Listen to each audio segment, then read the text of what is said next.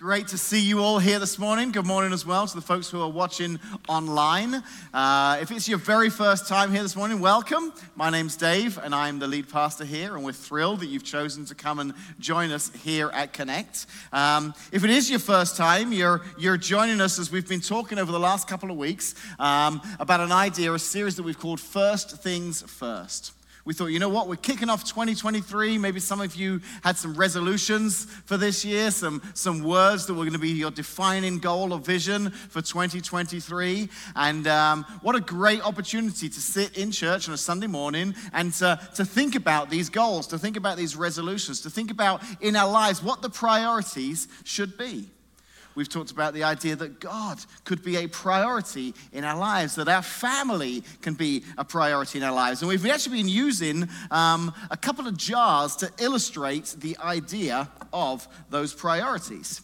And uh, these two jars are identical. They both have the exact same amount of sand, small pebbles, stones, and rocks. But what we discovered the first week is that the, the order you put the things in the jar determines how much will fit. So, this one, we put the large rocks in first and then the other rocks afterwards, and everything fit neatly. This one, we started with the sand and the small rocks, and by the time we got to the, the, large, the, the large rocks, the priorities, we couldn't fit them all in. So, over the last couple of weeks, and this morning we're going to continue on, we are thinking through this idea of, of a couple of things. First, it's, is the order of importance. The order of importance. So it's taking a look at some of the things in our lives. The, the sand kind of represents the, the fun things that we get up to. You know, that's, that's kind of small compared to some of the bigger things. The, the, small, the small stones, they might be just cutting the grass, shoveling the driveway, you know, kind of the, the tasks that needs to be done all week, but they don't really place a high priority on your list of things to do. Maybe these, these slightly larger rocks, they would represent things like your career, uh, maybe a hobby or a pastime. And then uh, the biggest rocks of all, we're hoping would be things like I said, God, family. And for some, over these last couple of weeks, we've been challenging hey, maybe this rock needs to be the size of this rock.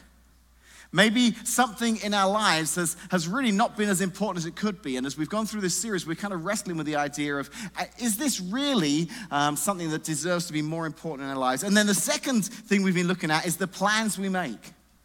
It's one thing to say, my family are incredibly important. They're one of the largest rocks in my life. But if we don't have a plan for how we're going to spend quality time with our spouse, or how we're going to be engaged in the lives of our kids, then, then what's going to happen is, is at the end of each week, we're going to have this great intention of family being a large rock. But when we come to try and squeeze that time in, all the other things have crowded it out of the way. So this week, I want to look at something in our lives. Each week, we're kind of looking at another thing that we would throw out the idea that, you know, this, this could be a big rock in your lives. This week, we're going to look at something that could be a big rock. Um, maybe uh, some of you haven't considered this before, but um, to illustrate what it is I'm going to talk about here this week, I need to remove from my pocket my wallet. Okay, this is going to be my, my visual aid for what I'm going to be speaking about this morning. Because you see, I think most of us have this. If we're gentlemen here this morning, we probably have wallets, maybe the ladies have a purse, but, but we have something like this that, that contains things like so in my wallet, I've got some, some cash right here. Uh, I've got some receipts that I'm keeping to make sure I don't lose those. Uh, I've got some credit cards. I've got my driving license here, uh, my library cards in here, my health insurance card. Uh, I'm not sure exactly how long I've had this wallet, but I do know that um, in here is my Blockbuster membership card. So it's been a while, I would think, uh, that I've had this. Gonna hold on to this just in case. I might want to rent Top Gun on VHS sometime, so uh, not gonna get rid of that. But, uh, but as we look at our wallets, it, it really, our wallets kind of represent our money, our possessions, our bills, and our debt, our generosity. In fact, to sum it all up, our, our, wallets, they represent a word that Jesus himself used 2,000 years ago when he introduced this idea of this word, your treasure. Your treasure. He was talking one day to a, a, a big crowd of people on a hill, and he was actually talking about priorities and things that we should prioritize in our life. And, and he's talking about things in our life. And, and he talked about, to the people who were listening, the crowd that day, uh, their possessions, their treasure. And listen to what he said in Matthew 6, verse 24. He says, Wherever your treasure is, there the desires of your heart will also be. He said, wherever your treasure is, so for us this morning, uh, kind of our wallets, our, our purses, our handbags, they, they represent our treasure. Jesus said, wherever your treasure is, there the desires of your heart will also be. Now, if you're here this morning and you've made a decision to follow Jesus, so, so one of the main reasons you're here this morning is because you've made this decision to follow Jesus. You, you want him to be number one in your life. You've, you've surrendered and committed your life to following him. He wants your heart. When we surrender our lives to Jesus, what He wants from us more than anything else is our heart, our devotion, our love for Him, our life to be lived following Him. And we're going to look this morning at a story in the New Testament, an encounter between Jesus and a lady that illustrates this moment where, where this lady wants to give Jesus um, her heart to show just how much of her heart and her life has been given to Jesus. But before I tell that story, I have to kind of set the scene here for you because I love looking at the life of Jesus. I love looking at his teaching. I love looking at the encounters that took place between him and the people of his time. But what I love the most is, is then coming 2,000 years to the present day and say, now, how can we live differently? What can we learn from this encounter? How can this impact our lives today? Tomorrow, when I go back to school, when I go to work, how can I behave differently based on what I've learned about this encounter between this lady and Jesus? So, to set the scene for the story, I have to tell you something, and I've actually shared this before it connects, so some of you uh, will remember having heard this. But I believe I believe that, that all of us here this morning, we, we fall into two groups. When it comes to, to our treasure, when it comes to our we fall into two specific groups of people. Those two groups are savers or spenders. Savers or spenders. I would venture to guess this morning that every one of us here, every one of you here, is either um, more of a saver or more of a spender. Okay, so you're, you're one of those two people. Let me help define what those are. Savers, you spend as little as possible so you can have as much as possible. You love finding a good investment or a great coupon code. Saving gives you peace and confidence about an uncertain future. Spenders, you'd rather buy things, go shopping, enjoy life. You understand that money was meant to be spent. Now, full disclosure this morning, I have to tell you, um, I'm a little bit of a saver. Okay? If I, if I lean one way, I'll, I'll, acknowledge I am a saver. I'm always looking for a deal or a coupon. I'm the guy at the Kroger gas pump that waits till I've got a dollar off gas and then I pull up there and I fill my car and I click, click. I want to get as much of that cheaper gas as possible. And then um, my son's car's behind me. I don't put it back in, I put it on the ground. I pull my car forward. He pulls up. Because did you know you get up to 35 gallons on each dollar off? I'm only 20 fits in my car. I'm not letting 15 gallons just go away. So come on, we're going to fill them all up. So that's me. I'm, I'm, a saver. I'm looking for deals. My wife, Casey, she can get a bit frustrated with me because I'm a saver. Uh, she'll send me to the store to buy something. And when I come back, I unpack the bags and she's like, I told you to get this name brand product. And I have a case. This one was a dollar cheaper. It literally says great value on the label. I mean, why wouldn't I get that? I mean, it tastes disgusting, but come on, look how much money we've saved. Now, I need to, I was thinking about this this week. I need to apologize to every one of you out there. If your kids hear this today, teenagers, maybe you've grown up and you grew up in the house of a saver. I'm sorry. I know it was tough. I know your friends, they were drinking Pepsi and Mountain Dew. You were drinking Lightning Cola and Dr. Thunder. I know it's, it's, it's tough being brought up in the family of a saver, but we get it. We get it. Now, the spenders in the room right now, you're shaking your heads. You're thinking, this guy is crazy, and you're probably right. Spenders live by the money. Why put off for tomorrow the fun you could have by spending some money today? You spenders, you love to buy stuff. You know how it works. If you're feeling a little bit low, buy something. If you've had a great day and you're feeling good, celebrate. Buy something. Are you kind of bored, don't know what to do? Buy something. Spending money has this way of bringing pleasure, right? It's like retail therapy. Now, I'm not going to embarrass anyone today, by asking you to raise a meager, frugal hand if you're a saver, or to wave both hands wildly in the air if you're a spender. But I am willing to guess that there have been some spouses in the last few minutes nudging one another, saying, That's you. That's you, that is. Because what makes things really fun is a lot of times a saver will marry a spender. So you have these two living together in that tension of one wanting to save and one wanting to spend. Now, as I said, I'm a saver. I'm, I'm willing to acknowledge that this morning. So I sat down with Casey, my wife, this week because I wanted to find out if she may be like more of a spender. I didn't know, so I thought, you know, I'll, I'll, talk. So she was sat on the couch, so I went to sit next to her on the couch to ask her this question. It took me a while because I had to move nine throws and blankets out of the way to get onto the couch and say, Case, do you think you're a spender? Maybe. she's not here this morning to defend herself, but she's watching online, so I'm sure I'll get a text in a minute.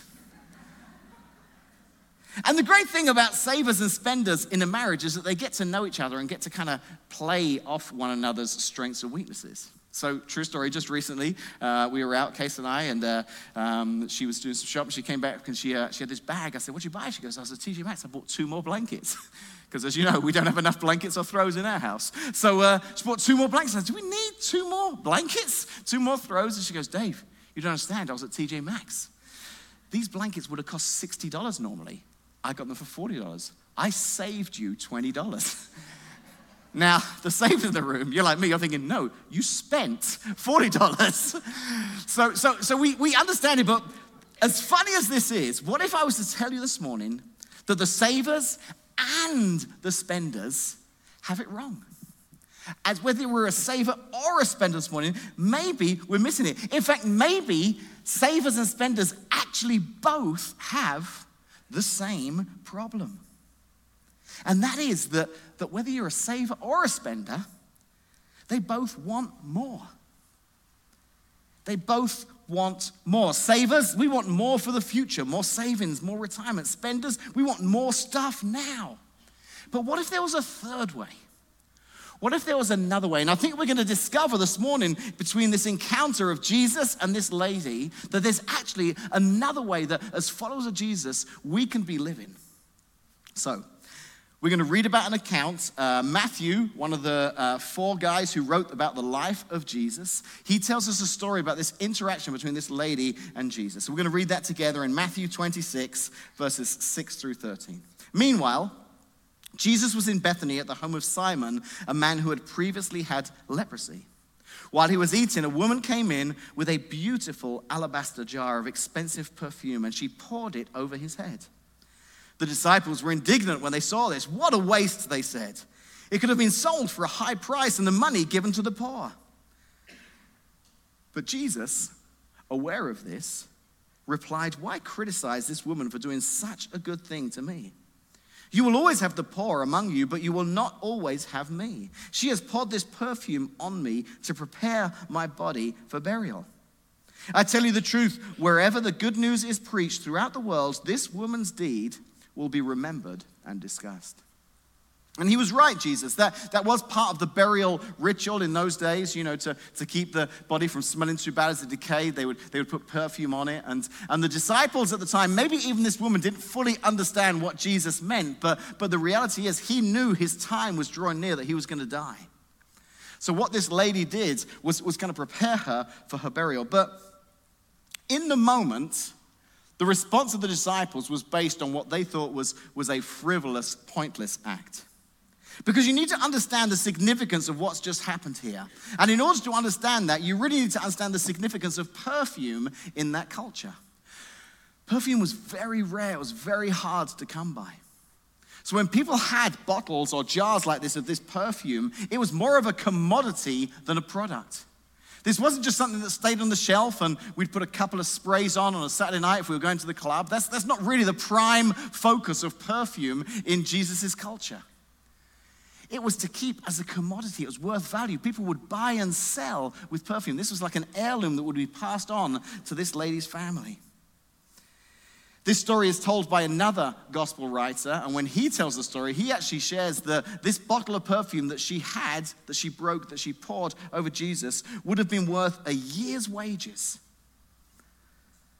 A year's, that's how much value was in this perfume, and she's just used all of hers up in what appears to be a frivolous act. Now, the thing is, it would have been acceptable in those days. Jesus was the guest of honor in Simon's house. So there was a tradition and a culture where if somebody did have perfume, they would apply a little dab to the person's um, face, who was the guest of honor, as a sign of respect and as a sign of honor to, to bring a beautiful fragrance into the place. So it wasn't that she, she opened the perfume, it was how much perfume she used. That's what they were questioning. She used all of it.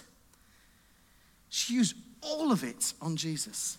The savers in the room, they were questioning this act as she's just wasted an investment that she could have saved, something that she could have held on to for the future. The spenders in the room, they're questioning whether there could have been something better she could have done with this. You could have fed the poor, you could have spent this in better places. But Jesus, he recognizes what's really going on in this moment. And he explains this third idea that we're going to find out translates to our lives 2,000 years later. He recognizes that she has taken what she had and she sacrificed it as an act of worship and love for Jesus. That was her motivation. She wasn't thinking of the cost. She wasn't thinking through the practicalities. She wasn't thinking of how she could save this or spend this. She just wanted to show Jesus how much she loved him, how much she worshiped him. This act, Jesus said, would be remembered and discussed wherever the good news is preached around the world. And he's right. 2,000 years later, halfway around the world, we're still talking about this story. For the woman in this story, when it came to spending or saving, both were smaller rocks. Both were smaller rocks. Yes, she spent money. Yes, she saved money. This was an important part of her life, but there was a larger rock in her life. The larger rock was because of how much she loved Jesus, it was her generosity. It was her generosity. Jesus, her passion, her worship, her love for Jesus, it said, you know, more important than this is what I want to do for him, how much of my life I want to give him, how much I trust him with what I have. She surrendered her whole life to him when she said, This is going to be a large rock in my life. And here's how I think that applies to us today here at Connect. So, if you've been coming to Connect for a while now, you'll know that on a regular basis, we do baptism services here at Connect. We do them right here in a tank on the stage of the middle school. We used to do them uh, when we were there in this, this tank full of water. And baptism is wonderful because it's a, a symbolic act that represent um, our old lives dying and our new lives beginning. It's, it's people who have made a decision on the inside to follow Jesus a heart decision to surrender their lives to Jesus, are now doing something on the outside. They want to go public with their faith. They want people to understand that, hey, I want to demonstrate this change in my life. I want to demonstrate what Jesus has done. So, um, in obedience to what Scripture teaches, I'm going to become baptized. And, and it's wonderful. Here at Connect, the way we do baptisms is they go into the tank and they go fully under fully submersed. It's this wonderful image of, of the old life being completely gone and a new life coming up out of the water. But imagine how strange it would look if, if we had a baptism service right here, and if you've been here, we have we zoom in on the cameras up here on the, on the screens, and you looked across, and there was somebody, and as they were going down in the water, you saw their arm kind of stick up like this. they're holding their wallet. So it's like, yep, Jesus, you've got everything, everything except that. I mean, that would be silly, wouldn't it? But I wonder if some of us have done that. I wonder if some of us have said, Jesus, you've got my life, you know, I'll give you everything, but I'm not sure, Jesus, you know, this is pretty important to me. I'm not sure I'm ready to surrender that to you also. So before you start freaking out, say, whoa, whoa, whoa, hold on, David. If, if you tell me in a minute that I've got to surrender this and I find myself giving away a year's worth of wages or giving everything up, that's, that's not where I'm going this morning. But maybe it would be a good thing for some of us this morning to acknowledge that, that this is a part of our life that it would be good to bring under the, the, the leadership, the guidance of Jesus in our lives. It's no accident that we chose this rock on the third Sunday in January. It's the third week in January. I'm guessing that some of you in the last week or two got your credit card statements in the mail. And those credit card statements reflected what you spent at Christmas. and some of you opened those statements and you're like, we did it again. what are we thinking? Last year we said we weren't going to do this. We were going to have a budget. We were going to have a plan, you know, and then Christmas came around again and we got all excited and we just, and here we are now in January and we're thinking, here we go again. We've got to come up with it. Because some of us haven't made this area of our life a big rock. And it can cause troubles. It can cause fear and anxiety. It can cause tension and conflict in a marriage. So maybe for some of us this morning, as followers of Jesus in 2023, our goal as we live here today will say, Jesus, it's time. It's time for me to surrender this area of my life. I know that it doesn't mean I'm giving it all up and you're going to take it all, but I do, re- I do realize that this is probably something that I need to trust you more in that I need to have a plan, that I need to uh, get away from, keep coming to the end of the month and, and it's time to pay, and, and I'm trying to squeeze something in that's not there. So I want to give you a couple of practical things uh, to think about, to pray about, maybe even to do this morning. And this is one of the things I've really enjoyed the most about this series. For the last two weeks, we, have talked about these concepts of, of God and family. And then, um, if you haven't heard them, you can listen to these messages online. But what you'll find is at the end of each week, at the end of each message, we've left you with some really practical hey, if you did this, if you followed these, this would actually help you make this rock bigger. Last week we talked about family, and I had the most encouraging message come through on Sunday night. Somebody messaged me. They said, Hey, Dave, I just want to let you know. I listened to your message this morning about family, and it really challenged me. So I realized that my son was going through some stuff right now, so I decided I need to go and be with my son. This is too important. I'm, I'm going to jump in my car now. And she said she drove 60 miles Sunday afternoon, last Sunday afternoon, spent the afternoon with her son, had a great time with him. It was just real quality time. The amazing thing was, and this is the most exciting part about getting the message, she lives in Texas. She was watching online last Sunday. She's connected to somebody here in this community. She was watching online. And as a result of hearing just, just the practical challenge last week, she says, You know what? I need to do something. She wrote me the loveliest message explaining about the quality time that she'd had with her son last week. So, I'm going to give you two real practical things that you could do this morning if if you're in a place where you're saying, God, it's not that my possessions, my treasure, my wallet isn't a rock, it's there, but maybe it's kind of this size and it needs to be more this size in the priorities in my life. Maybe I need to give more of it to you. Maybe I need to have a plan of what you're going to do with my treasure. So, first idea I've got for you do something. Do something. That's number one this morning. Just, just do something. Generosity is like a muscle, it needs to be stretched and used in order for it to strengthen and grow. So, why not this week just make a decision today? I'm, I'm going to do something. Maybe you'll, you'll pay for someone's lunch. Maybe you'll, you'll find an opportunity to give to one of the ma- many amazing organizations that we have here locally that are making such a huge difference in the lives of people here in Washington or Peoria. You could buy a gift card and you could send it in the mail to somebody.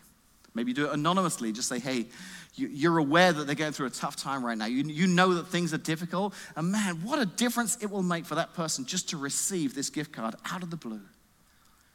It's just stretching that muscle of generosity. And when you do it, you'll start to see as, as time goes on, God's going to start prompting you in other areas that, that you can be generous, that you can do something to make a difference. But maybe that's all you do is that this week you say, God, I'm finding that when I take control of this area of my life, things don't always work out well. Whether I'm a saver or a spender, they both seem to lead me into trouble sometimes. So I'm going to go this third way. I'm going to give this to you. I'm going to say, God, I want to trust you with my treasure, with my finances. And, and to show that this week, I'm going to do something. I'm going to give in some way. I'm going to show generosity in some way. And just start to flex that muscle just a little bit. Not only will it make the difference in the life of someone else, I think it'll make a difference in your life too. I think it'll start to show you the difference it can make in your life when you start to give, when you start to do something like that. Here's the second thing. Second thing I want to challenge you with this morning make a plan. Make a plan. It's 2023, we're starting out some new resolutions. Maybe this is something that, especially if you're married here this morning, if you're a family, have a conversation with your spouse. Say, hey, what, what should we do? If you're single, sit down with a pen and paper and, and come up with some ideas. Make a plan, maybe work on a budget. I want to tell you, if you struggle in this area of your life, we have people here at Connect who love to help people with planning and budgets. God's blessed them and gifted them with some, some real wisdom in this area, and they've, they've run classes for us here before at Connect called Financial Peace. They've, they've sat with couples and individuals and helped them. So, so don't be afraid to come to one of us and say, hey, I'm going to be honest, this, I just keep messing up in this area of my life. I, I need some help. I want this to be a bigger rock. I want it to fit in my jar, but I can't seem to figure it out myself. We would love to help you. But I would challenge you, not just in a practical budget sense, come up with a generosity plan. Come up with a generosity plan. Say, God, I want to be like the lady in that story. I want to worship you and love you. I want to show that I'm not willing to hold anything back. I'll give to you whatever I can. And the practical way in which I can show that is to have a, a plan for generosity. There are many people here this morning watching online who give here at Connect. Whether it's through our online platform, they, they set up a payment. Sometimes on a Sunday morning, we have boxes on the wall at the back, these black boxes, and people have put a check or some cash. And, and they've decided to faithfully give here to help support the work of Connect Church. And we are so, so incredibly grateful for all of you. Because whether it's a dollar or $10 or $1,000, every penny makes a difference. It helps us accomplish the mission that we believe God has given us. Most of those who, have, who give on a regular basis, they've, they've determined a plan for how they will do that. They've come up with a regular amount that they give. There are some people here at Connect who, because of their relationship with Jesus, they follow a principle that's laid out in the Bible known as tithing. This word tithe, it literally means 10%. And many times in the Bible, we can see examples of people who chose to set aside 10% of their treasure. It could have been their crops, their wages, whatever it was. They felt the, the, the biblical principle was to set aside 10% and to give. In those days, it was to the temple, to the priests who helped them worship and serve God. So there are some here at Connect who have a plan to give regularly, some who, who have actually made a decision to give up to 10% of their, their um, wages. And you know what's cool? We here at Connect as a church, we made a decision 10 years ago when we started that we were going to tithe as a church. So every penny that comes into our offering, we've made a decision to set aside 10% that we're going to give away. So, as a church, we give away 10% of our offerings to help other organizations around the country and around the world, and around the state and around Washington. So, when you give $10, if you were to give $10, $1 of that 10 that you give will go to help plant brand new churches in cities around America. When we started Connect in 2013, there were churches that sent us money to help us launch because we were a brand new church. We had nothing. So churches said, hey, we're excited about what you're doing in Washington. We want to be a part of that story.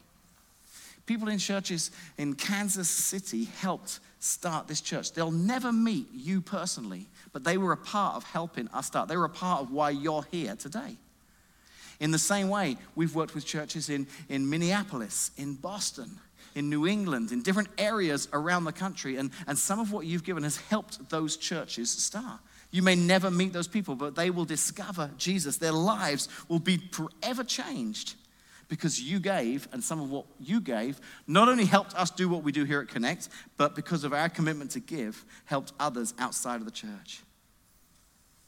I want to tell you real quickly about one of the organizations that we support so you're aware of just the difference your generosity makes around the world. Casey and I uh, got to visit with a church planting organization in Austria. And that's Austria, Europe, not Australia, put another shrimp on the Barbie. Okay, so Austria, Europe, okay? And uh, we've partnered with a wonderful organization there that has a vision to plant churches in every region of Austria.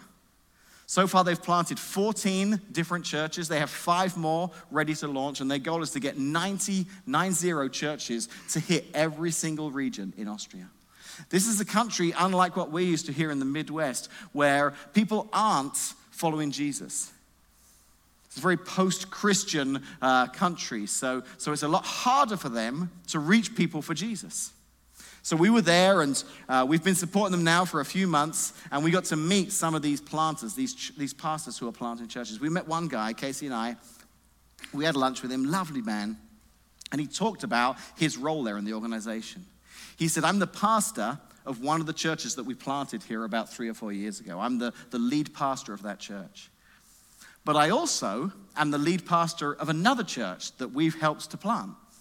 So they're about an hour away. I drive there once a week, and there's a couple there that will become the lead pastors, and, and I'm helping to mentor them and disciple them and train them, and, and we're pretty close to them becoming the lead pastors. But right now, I'm still the lead pastor of that church as well.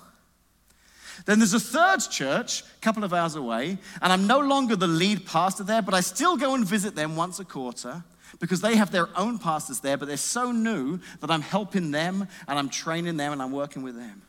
So I pastor this church, I'm the lead pastor of another church that I'm helping, and then there's this third church. And I work a full time job. He worked in the insurance industry, and that was his full time job. He had a special needs son who demanded a lot of care. He's telling me this across the table. And I'm realizing how fortunate we are here in Washington, Illinois. Because of our giving, we're able to, to, to hire staff members full time. These churches were so small, they were so new that they didn't have the resources. I thought, man, wouldn't it be awesome if we could help some of these pastors as they plant? Maybe just to work part time, maybe to, to invest more time and energy into what God has called them to do there. But it was great hearing the stories he told of the lives that were being changed in this country as they discovered for the very first time that Jesus loves them so much and that he wants a relationship with them. Now, I recognize this morning that jumping from nothing to 10% would be impossible for many. But I think every one of us can make a plan. Every one of us can say, God, I want to surrender this to you. I don't want to leave this outside of the tank. I want you to have every part of my life. If you're a follower of Jesus this morning, that'll be tough. But I think making that decision to make this a priority, to make it a large rock in our lives, could change you forever. And this is why I think those who have chosen to make generosity a large rock, have come up with a plan for generosity, have made this decision.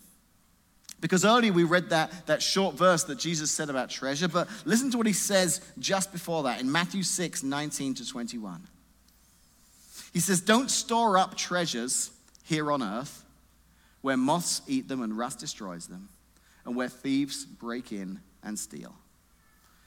Store your treasures in heaven, where moths and rust cannot destroy, and thieves do not break in and steal.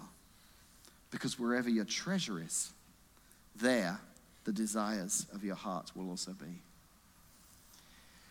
It's not that saving is wrong, it's important. It's not that spending is wrong, it's important. But what if there was a third option of giving? Of being generous, of saying, God, you've blessed me with so much. I could save it all, I could spend it all, but what if God, in my, my desire to surrender to you, my worship, like that lady in the story, I could be extravagant with my generosity? As an act of worship, I could be willing to say, you know what, I know on paper this doesn't make sense, but I don't want to store up treasures here on earth where moths will eat and destroy. I want to store up treasures in heaven. I want people to be in heaven because my generosity helped make a difference in this organization, in this church, in this ministry, locally or globally. So this morning, I hope, like me, you will take this, you'll surrender it to Jesus, say, God, I want this to be a big rock in my life. And that starting today, you'll do something and make a plan.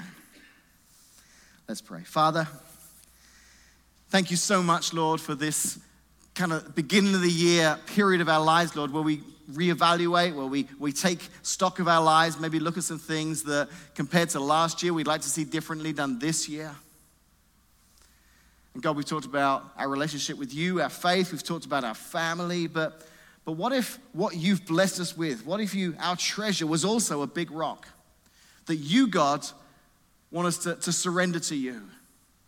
I pray, Lord, that some of us will, maybe for the first time, pause and, and say, God, what would you have me do?